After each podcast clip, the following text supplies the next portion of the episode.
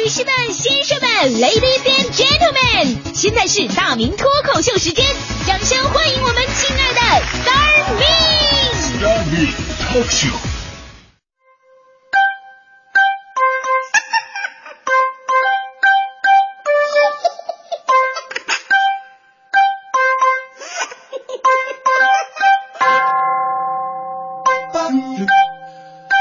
各位啊，来到今天的大明脱口秀，我是大明。哎，最近很多人都说呀，哎，大明你怎么不在微博上发你跟黄欢俩人在直播间里边做节目的照片了呢？我们想看呢啊，这个我得说明一下，其实呢，在我们中央台啊有一个规定，手机是不能够拿到直播间的。有几次领导要罚我款啊，说我这个在直播间里边带手机，我嘴硬了，我说我这这领导别别别听别人瞎说，我可没带手机啊。领导打开我的微博照片，我跟黄欢俩人在百鬼脸直播间自拍呢。没带手机，这这照片哪来的？谁拍的啊？拿手拍的呀？啊！后来把我工资给扣了啊，扣我工资。黄欢没什么事儿，所以我终于明白了为什么每次在直播间拍照，黄欢都说一句：“大明，拿你的手机拍吧，啊，你的手机拍人漂亮。”果然姜还是老的辣。哎，黄欢，你是不是你跟我搭档？你是不是因为我傻呀？不过话说回来啊，直播间不让带手机还真的有必要。现在的人呢，对于网络的依赖太深了，基本上生活呢就四种状态：第一种玩电脑，第二种玩手机，第三种玩会儿手机玩电脑，第四种玩会儿电脑玩手机。我们台有一个代表，就是以前跟我搭档过的乔乔，乔乔是个美女啊。她每天的工作就是早早的起了床，洗头洗澡之后，认真的化了个美美的妆，涂上指甲油，穿上最美的露背长裙，再挑了一双金色的细高跟，最后喷上香水，对着镜子给自己一个最美的微笑，然后自信的拿起手机自拍刷微博，自拍刷微博，自拍刷微博。每次下面评论特别多，哎呀，漂亮啊，真白呀、有气质啊。哎呀，生活当中的自信就是从这里来的，所以说比我这种二货青年好很多。我跟他差不太多，我是睡觉之前发了一条微信，半天没人回，我想等明天早上吧。啊，早上起来一看，嚯，二十来条朋友圈的消息，哎呀，我特别开心呐！我点开一看，竟然是昨天我给别人点赞的那一条，闹了半天都是给人家回复的。现在大家伙儿啊，玩手机真的像着了魔一样的。走路、吃饭、上厕所，真心耽误事儿。你要么走路掉坑里，要么过马路被撞，要么等红灯刷微博被后边车滴滴，要么玩手机旁边人一句话，你说一句话你都一句没听进去，要么你坐了几站地铁之后你发现坐错方向了，要么走进电梯里边待了好一会儿发现电梯没动，电梯坏了，呃，仔细一看啊，忘按按钮了。这时候也不着急按呢，先拿出手机拍张照片发微博。哎呀，最近太忙了，脑子都忙晕了。收音机前，如果您干过以上任意一件事儿，请默默点赞。手机的发展呢，呃，确实方便了我们的生活，但是呢，凡事都有个度哈，过度的依赖却让我们越来越没有生活。所以我要告诉大家，是时候放下你的手机，回归生活了。接下来。我要讲一段不为人知的历史，告诉你世界上第一个使用手机的人，就是因为依赖手机而抱憾终身。所以，请适度使用手机。接下来进入国学大讲堂。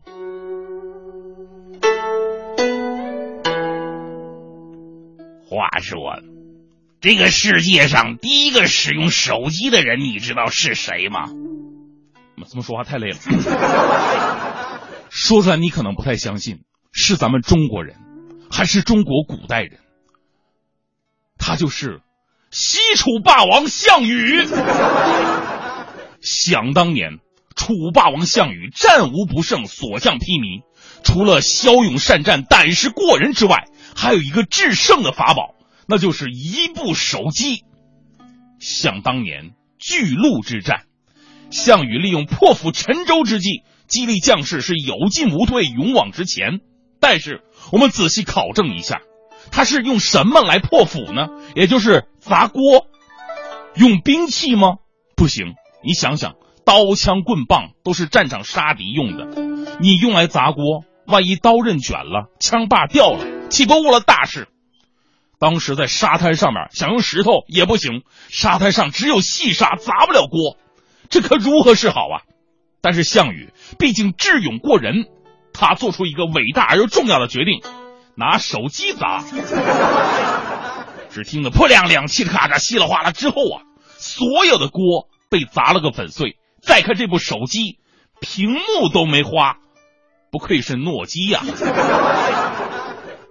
但是呢，手机。也有不方便的时候。那次项羽摆下鸿门之宴，意欲置刘邦于死地。正所谓嘛，项庄舞剑，意在沛公。咱们都是文化人，就不用解释了啊。当时啊，项庄一直在家里边等待着项羽的命令。在这边呢，酒过三巡，菜过五味之后，项羽看看时间差不太多了。可以把项庄找来耍剑了，呃，不是舞剑了。于是项羽偷偷的拿出手机，背着众人拨打项庄的电话，要杀下杀人之力。可就在这个时候，话筒内侧传来一个温柔女人的声音：“对不起，您拨打的电话已欠费停机。” Sorry, the number you dialed in out of service. 这一女的怎么英文这么差？如此这般，沛公才躲过劫难，以致后来终成大业。最后，项羽之死，更是因为过度依赖手机所致啊！那一次，项羽兵败乌江。前有滔滔江水，后有数万追兵。此时心急如焚的项羽，只有拿出杀手锏，手机拨打船夫的电话：“喂，喂，师傅你在哪儿呢？我项羽有人要砍我，你赶紧来乌江那头接我呀！哎，师傅，喂喂喂喂喂喂喂喂喂，咋没声了呢？喂！就在这时。”电话那头响起了一个无比熟悉的声音：“对不起，您拨打的电话不在服务区，请稍后再拨。”啥玩意儿啊？办卡的时候不是说好了吗？城里三区都覆盖吗。霸王项羽缓缓的放下握在手中的手机，明白了一个人生的道理：世界上最远的距离，不是天涯海角，而是我给你打电话。而你不在服务区。说完，项羽卒。这段历史虽然说听起来很荒谬，却有历史文献证明，确有其事。你想啊，当时项羽穿着盔甲，没有兜啊，所以他都是把手机别在腰上的，因此也呢有了流传千古的名句：“霸王别姬。”